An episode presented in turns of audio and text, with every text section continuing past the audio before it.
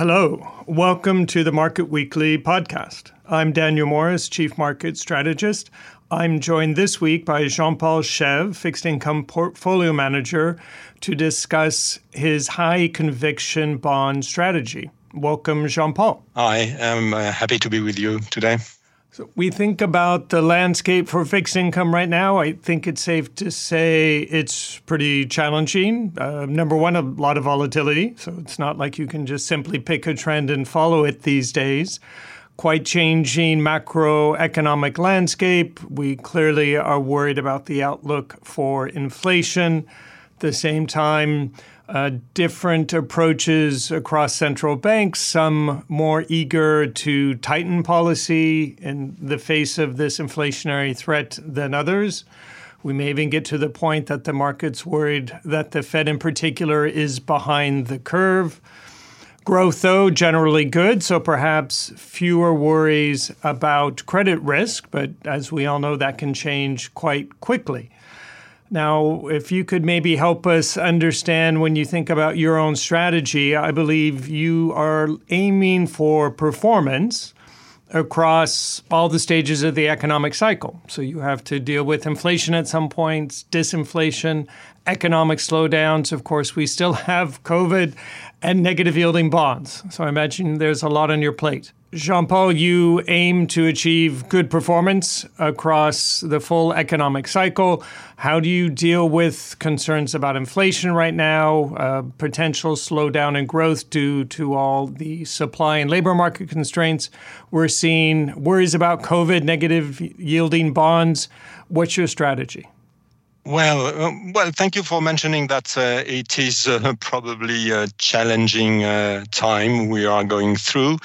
But uh, honestly, uh, I'm not especially um, uncomfortable about it because I've been managing bonds for 30 years, and honestly, the environment has been challenging all the time. And and we, uh, as a bond portfolio manager, always uh, we have to deal with uh, the idea that yields are going higher and higher because I feel like uh, this is the this is the environment we are in.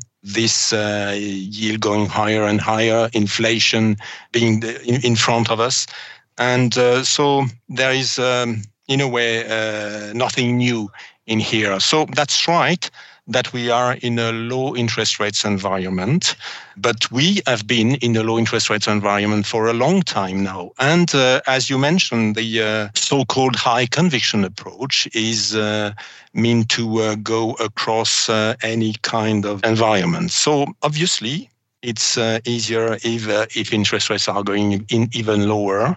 But even in a period of yields going higher, we can uh, get good performance to be more precise, I have identified a recent period of interest rates going higher, and this period is uh, going from uh, August 2019 to just now. And 10 year interest rates, the swap 10 year interest rates, for example, has uh, increased by 52 basis points during this period. It is a volatile period where yields are going up and down, but all in all, it has going up to uh, 0.22%, which is 52 basis points higher. And during this period of time, which is a little a little longer than two years, the our strategy has performed by more than 5%. So it's true that the benchmark we are following has a negative return of minus 1.5%. But our strategy is beating this benchmark by six points. So even in that kind of uh, environment, because we are looking for the whole aspect of interest rate environment and bond market, we are going quite far along the curve. We are trying to uh, do our positioning at the best part of the yield curve. We are getting the best of the corporate market.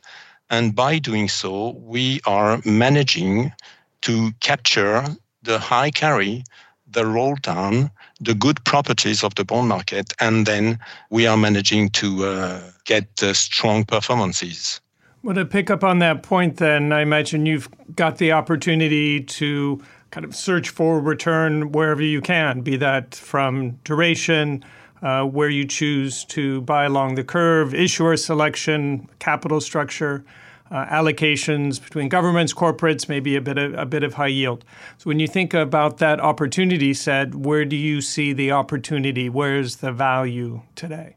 Okay, so in this uh, in the in this very low interest rates environment where the ten-year Bund is uh, minus 0.10 percent, obviously we are avoiding the sovereign uh, sectors. We are avoiding the German Bund. We are not buying the the French OAT either. We prefer the corporate sector where we can find still today nice uh, spreads compared to the the, the govies and also we have to go quite far uh, along the curve to uh, to find value on the on the bond market. As an example, we like the financial sector, where we can find a hierarchy, and if we go uh, to the subordinated bond, for example, we can find strong spreads compared to the compared to the sovereign bonds. And even for a certain percentage of our uh, strategies, we can uh, buy perpetual bonds, obviously, which uh, which have a, a, call, and we know this kind of a structure, and we know the probability of being reimbursed at the first call, which is obviously very important for our strategy. So we can think of those bonds are classic bullet bonds, even if they are uh, perpetual. So that's uh, all different ways to find value in uh, this um, theoretically low interest rates environment, but in but actually uh, we can uh, get very strong performances. I think it's also worth pointing out uh, this year, if we look at fund flows, retail fund flows, uh, there's still been a majority of funds going into fixed income as opposed to equities.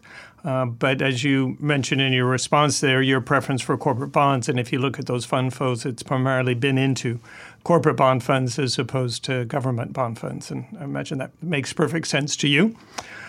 When I hear you describe your strategy, it, it sounds or it might sound uh, to some of our listeners similar to an absolute return uh, approach. Is, is that an accurate description? And if not, how does your strategy differ?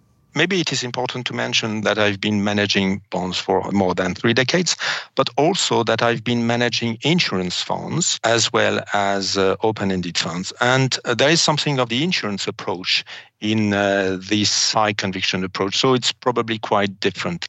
The main point is that there are strong properties regarding the bond market and when it comes to insurance approach, we are keeping those properties within the portfolio. And my uh, high conviction approach is very much keeping the good properties of the of the bond inside the bond portfolio. And maybe at this point, it is something quite different from uh, from from the other approach and from the classic uh, approaches if you are too uh, active in, uh, in, in, in moving the duration of the bond, for example, then you would partially destroy all the good properties of the bond. What is nice with a bond is that it gives you visibility over the long run, and that's quite important. And if you uh, if you are very active in moving the uh, duration of your portfolio, then you will lose this visibility over the long run, and that's quite important to keep this uh, property that we uh, are very keen to use uh, when it comes to an insurance approach.